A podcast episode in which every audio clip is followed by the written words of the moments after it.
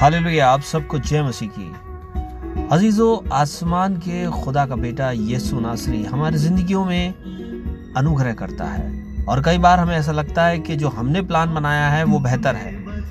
मगर कुछ समय के बाद जब हम पीछे पलट के देखते हैं तो देखते हैं कि आसमान के खुदा ने अपने रहम को किया।